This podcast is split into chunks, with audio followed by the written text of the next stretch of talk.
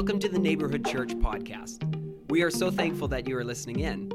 The Neighborhood Church is all about helping people find and follow Jesus. We hope that through these podcasts you are encouraged, that you're inspired, and that you're provided with practical wisdom on how to find and follow Jesus. We hope that you enjoy today's podcast. 3:40 a.m. a number of years ago. Many my wife is hitting me rather hard on my shoulder. And she says, It's time. I knew what she meant. She was about 20 days overdue. It was time. I rather lazily stretched and got out of bed, made my way to the washroom, and proceeded to have a sponge bath. I mean, you don't want to stink for the doctors and nurses, and you don't want that to be the first memory of the newborn. I went and looked through my wardrobe trying to figure out what you're supposed to wear when your wife is about to have a child. And my wife said, It's time! She's usually quite gentle. I quickly chose clothes, not thinking anymore about what I should be wearing to look right for the new baby. And then went to brush my teeth. And that was the last straw for my wife. It's time, she said. I put my toothbrush down and I went quickly to our little car. I drove over the speed limit to the hospital. I made a couple of rolling stops at a couple of red lights, and we arrived. We went to the registration, and they pulled out a stack of papers, and I began to fill them out. And Donna said, It's time, ma'am, it's time. And they took Donna away. About four minutes later, the phone rang at the registration desk. Has he signed yet? And she said, No. She said, It's too late. The doctor had not arrived, and our last son was born in the hallway. And I missed it because I was just going through the normal routines of a normal morning when I should have been saying a big yes and a quick yes to something that was more important at that moment. We need to learn how to say yes. And in our culture, there's a big emphasis on saying no. I'll tell you my theory about this saying no thing after you listen in to this video, please.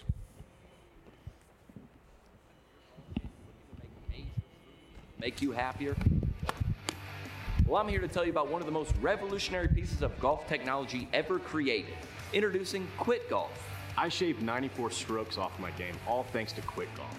Since Quit Golf, my blood pressure has gone down considerably. I mean, it's still pretty high.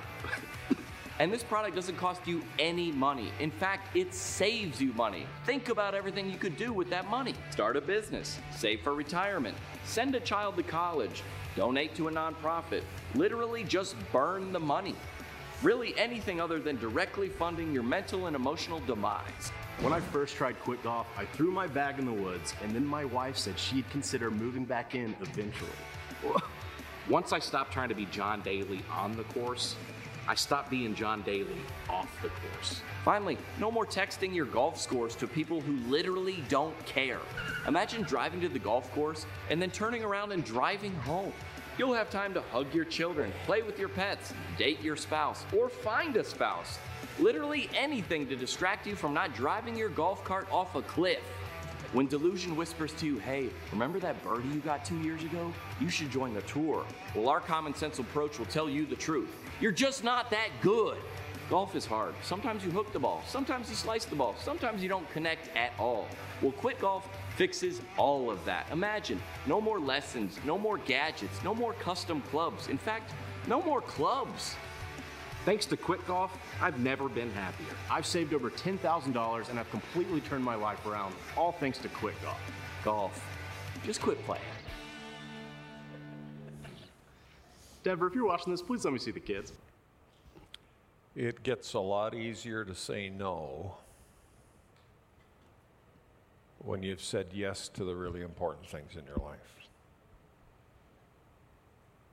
We need to learn how to say yes. And so this morning, I'm going to take you to one of my favorite portions of Scripture. You've been hanging out here for any length of time. You will have heard me open this portion more than once, I'm sure. It's in the book of Mark. It's about the lady who said yes. It's a story sandwiched between two events. Mark chapter 13, Jesus is talking about the end times and the fact that the temple's going to be destroyed and, and the Messiah is going to come back, and the Messiah is uh, going to come back in a time of pain and tribulation in the world. And as a result of that, the Pharisees, the scribes, the religious leaders are upset and they're trying to arrest Jesus because he's really not good for their religious culture. He's creating problems for their faith. And Jesus knows he's about to get arrested, so he runs and runs to a little town called Bethany. Uh, we'll get back to that in a moment. That's what's happening on the front end. The back end of the story, after this story, Judas was hiding out with Jesus and he sneaks away and begins to plot a betrayal against Christ. So, in between those two events is this story of Jesus being in the little town of Bethany, a little ways outside of Bethlehem. And he's hiding out there to escape people who want to arrest him. His disciples are with him. He's at the house of Simon the leper. He's reclined, he's eating, they're visiting. It's a peaceful time, as Eastern culture often is. And all of a sudden, a lady bursts in on the scene. She bursts in on the scene and she's carrying a box of perfume. Did you catch that? A box of perfume. I guess it's possible to put perfume in boxes. Our prime minister puts his water in boxes. There was perfume in the boxes here in the box, and she comes into the house. And in one great big act of worship, she pours the whole box of perfume all over Jesus. And the crowd looks at what's happening there and they say, What a waste of this perfume. And I think it's verse 6. If it's not verse 6, it's in there somewhere. The reason it was a waste is the value of that perfume was 300 denarii. Now, that doesn't mean a whole lot to you. Uh, denarii, uh, though, one denarii was the average wage for a day's work back in that time. 300 denarii at that time. They took the Sabbath off, approximately a whole year's work of wages.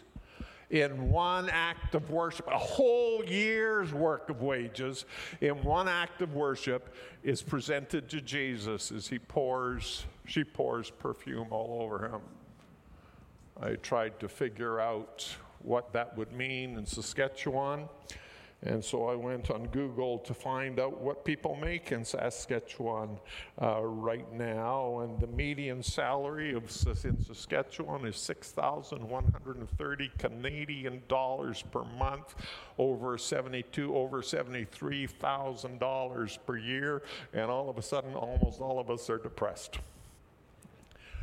average salary of $72,000, $73,000 median salary in Saskatchewan. And this lady, if it was happening now, burst into the house, burst into the house and poured 73, the equivalent of $73,000 of perfume over Jesus as an act of worship. And the crowd's response to this was, Why has this perfume been wasted? Why has this perfume been wasted? And people look at us. People look at people like us who are gathered in a sanctuary like this on this morning, on this morning, and they say, uh, you, you, you, you mean you get up on Sunday mornings and you get dressed and you drive and go to a, a, a church to sing songs and and hear a guy give a talk? Man, you're wasting your life. You're wasting your weekends. That's ridiculous and you say, oh, oh, I don't just I don't just go to church on Sunday mornings. I usually get together with a group sometime during the week and, and we meet in people's houses and we bring our Bibles and we open our Bibles and we talk about it and we learn how to live and love together and serve well together. And they look at you and say, cuckoo crazy. What a waste of a life. And a few who saw this lady burst in in Jesus in this extravagant $73,000 act of worship look at what she's done and they say, Why was this waste of perfume made? But that is not how Jesus sees it. Jesus looks and says, verse number six she has done a good deed to me. And so those who don't get it look at the fact you go to church on the weekend, you do things in your church, you come early on Sunday mornings and and you make coffee so people can have coffee to drink. And sorry, we don't do that in July and August, but coffee will be on in September. And somebody makes coffee every week. And when you tell them I go to church on Sunday and I come early and I make coffee, they say, Well, well, well, well, how much do they pay you for doing that? And you say, I just do it because it's an act of worship and appreciation for God and my church, and they say, in their minds at least, cuckoo, crazy, what a waste of a life. They don't get it. They don't understand it. But we do these things, friends and we do them unto unto him. We don't just do them but god looks down from heaven and heaven glows heaven glows because they see your acts of service your work as worship and god is pleased we do it to, to Him. Secondly, this lady had done what she could. I know it's dangerous for me to say this now and to be misinterpreted, but, but I believe I'm right. I believe God never asks you to do something that is beyond your capacity to do.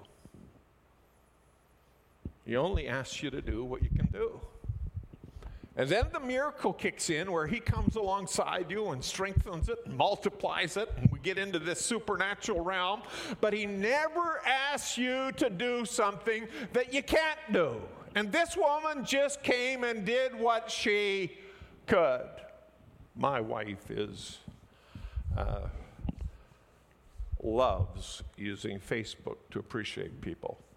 And I'm going to show you one of her posts in a minute, not quite yet, but I want, I want Tila to come up here and just, uh, I want to celebrate one of our, our, our young ladies.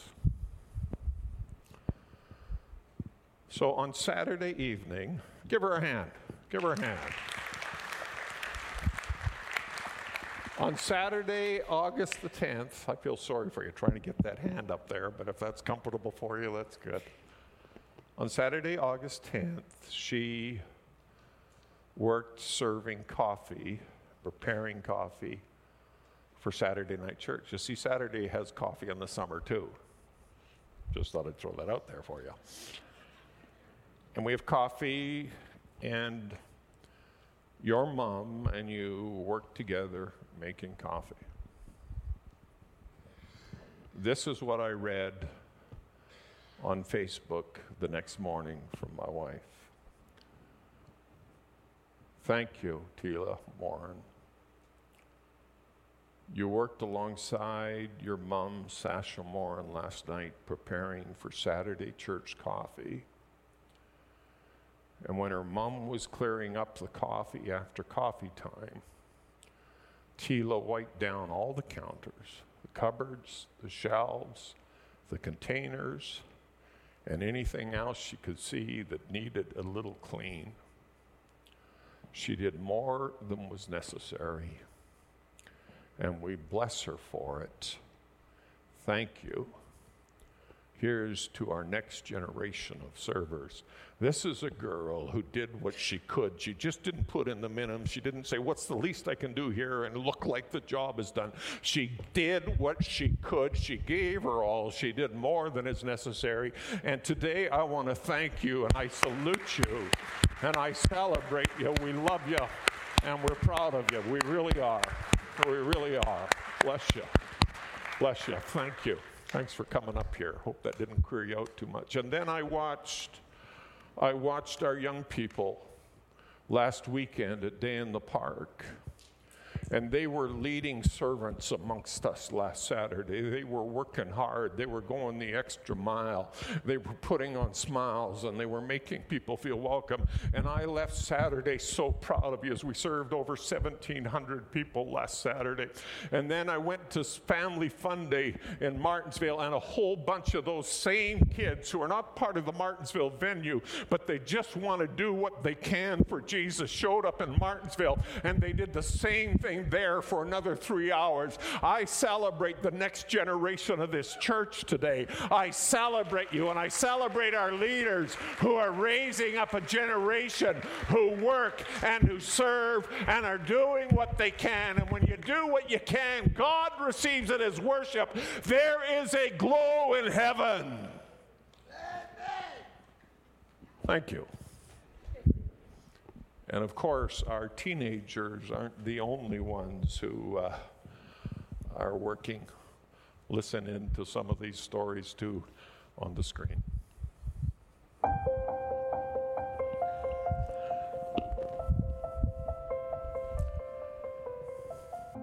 My name is Arlene Shillington. Uh, my name is Dale. Paul. I serve in Martensville.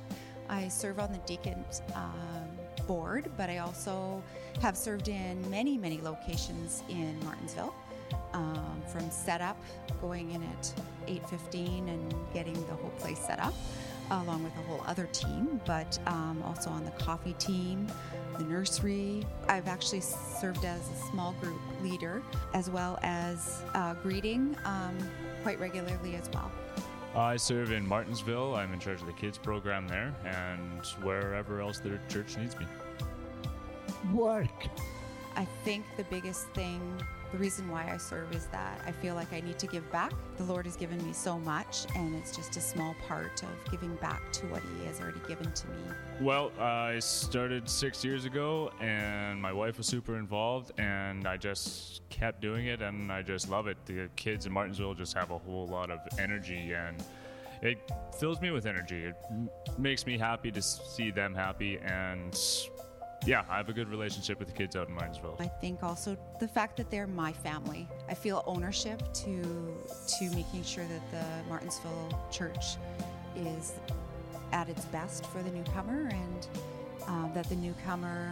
We used to be the newcomer, and we know how important it was for us to feel welcome and to feel like this is a safe place to be.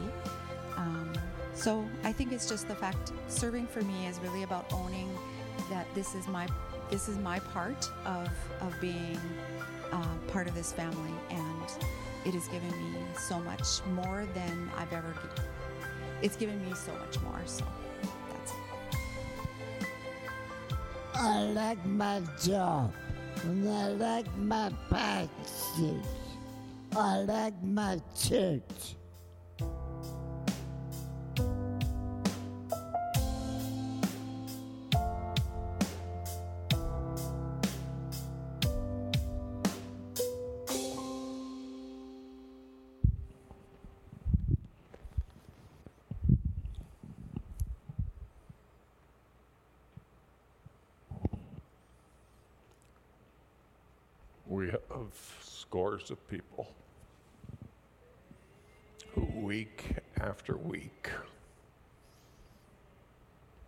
Serve this church, but it's not friends serving a church, it's really worshiping Him. When we do what we can, God receives it as worship. I'm absolutely convinced that the greatest hope for the world is the Church of Jesus Christ. And I'm absolutely convinced there are enough gifts and abilities and passion in this room this morning to make a huge dent in our city. I believe in you. Incidentally, this past week was the first week in over eight years where I spent my whole time invested in pouring into the work and ministry of the neighborhood church, and it felt so good. This is the right time, it's the right season for us to say we're going to be difference makers in Saskatoon and Martensville and Warman and Dalmeny and Osler. And the really great thing is that we can do this together. We can serve our church and we can serve our community, but to do it, we need you to serve. and I'm going to ask four guys, gals, whatever, four people to just come quickly and we have our launch night on Tuesday, and we've got a whole slew of people. The uh, the uh, handouts are right up here. We've got a whole slew of people who are committed to being here Tuesday at 6:30. But I really want, we'll just give one clipboard to the front of each section and just keep passing it up, passing it back. So one at the front of each section and just keep passing it back. We really want our church to be here in strength on Tuesday night. We're not asking you to sign up for anything. Maybe you're already doing something. We want you to be here. Maybe uh, you're not doing anything yet. We want you to be here, teens and adults. We just want to talk about the opportunities that are available for us at our church. And we want you to sign up only because we're going to serve cheesecake and we want to have nice sized pieces of cheesecake for you. And if 10 of you sign up and 100 of you show up, uh, the cheesecake pieces are going to be really small. So help us have the right sizes of cheesecake here on Tuesday night. Uh, just sign your name. We promise we won't be more than 90 minutes on uh, Tuesday night. Jesus saw this woman as doing a good deed to him. He saw her as uh, doing what she could. And then he said, What this woman has done will be spoken of her in memory of her. You may be already depressed when you found out how uh, much many people in Saskatchewan make. Let me depress you even a bit more. We're all going to die. And my question is when we die, when you die, when I die, what do you want to be remembered for? What do you want to be remembered for? I hope I'll be remembered as a guy who did what he could and presented it to God as an act of worship, not to build a name for himself. What do you want to be remembered for? I read in my spare time biographies of the presidents of the United States. I'm presently reading Conrad Black's biography of Richard Nixon. I'm on about page 900, 920. And really, lots of words on every page. Richard Nixon in the United States came to uh, the scene nationwide in 1952 when General Dwight Eisenhower uh, nominated him to be uh, his running mate the vice president for the Republican Party in the United States. Eisenhower and Nixon were really quite a powerful team, and the Democrats said the only way we can win this is if we fight dirty. And General Eisenhower was held in such steam, high esteem, they, they, they knew they couldn't get anything to stick on him, so they began to attack Richard Nixon and and said he was getting money from all kinds of people that, and he's not, uh, he's pretending he's poor. And the thing just got a momentum to it that uh, just couldn't be corrected. Uh, Richard Nixon went to General Eisenhower and said, Would you stand up for me and you, would you correct this publicly? And General Eisenhower didn't want to get dirtied by, the, by having to defend anybody. So Richard Nixon did something that had never done before.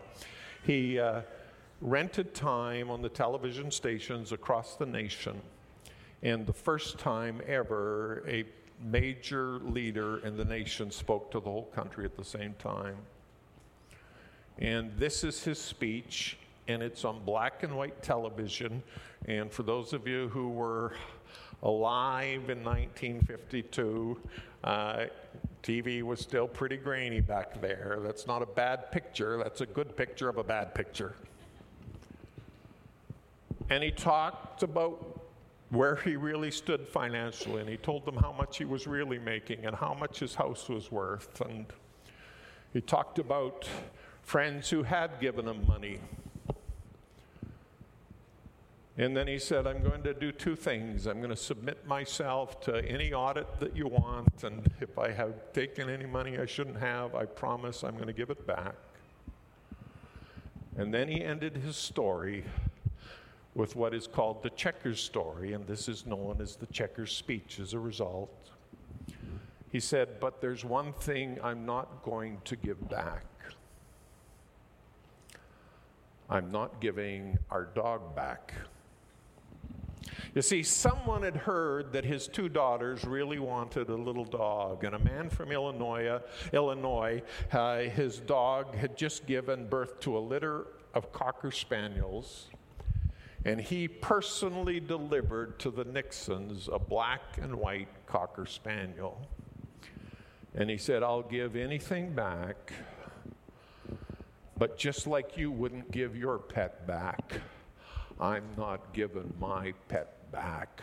Checkers is part of our family. And then he appealed to the Republicans across the nation to phone in whether they thought he should resign as the nominee for vice president or stick with it. And 99 point something percent of Americans said, keep your name on there, Richard Nixon. Now, the guy who gave the pet died 20 or 25 years later. And his obituary was all over the American newspapers, coast to coast, top to bottom. But the only thing they said about this traveling salesman was he was the guy who gave the dog to the Nixons. When life is over, when life is over, what do you want to be remembered for? What do you want to be remembered for? I'd suggest the greatest thing to be remembered for is I lived for Him and I did it for Him. And I did what I could. I did what I could. It's video morning at the neighborhood. One last video. This Tuesday evening is our first ever launch night. It is going to be the most significant leadership development and recruitment night probably ever, ever, ever in the history of the neighborhood church. We want you here. Teens, adults, we want you. We need you to be a part of our team this year. And when you get here on Tuesday, we're going to explain to you all the different teams that we have going on. We've got the adult groups team, we have our creative team, we have our generation team, we have our community team, our care team. It's going to be an amazing night. So you got to come on out this Tuesday at 6:30. We got cheesecake and coffee.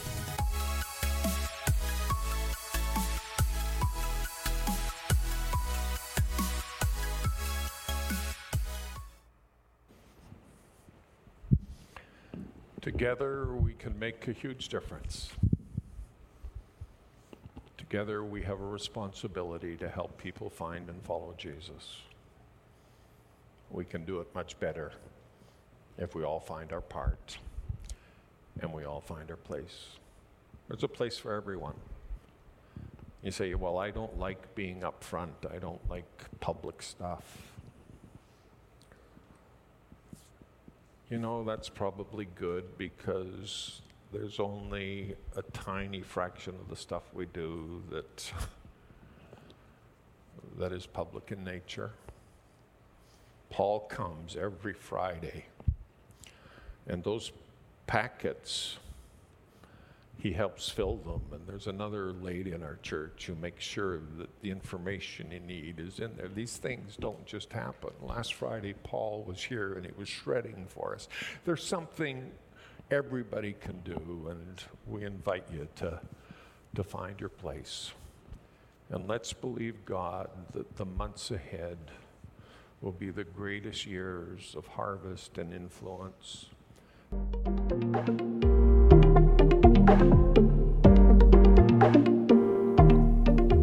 We are so thankful that you've listened in to the Neighborhood Church podcast. If you have questions or comments about what you've heard, we would love to hear from you. Go to the podcast description and follow the link to get in touch with us. Everything we do would not be possible without your generosity. If you would like to give, check out that same link in the podcast description. If you have enjoyed this podcast, be sure to subscribe and share it with your friends. Thank you again for listening. God bless you.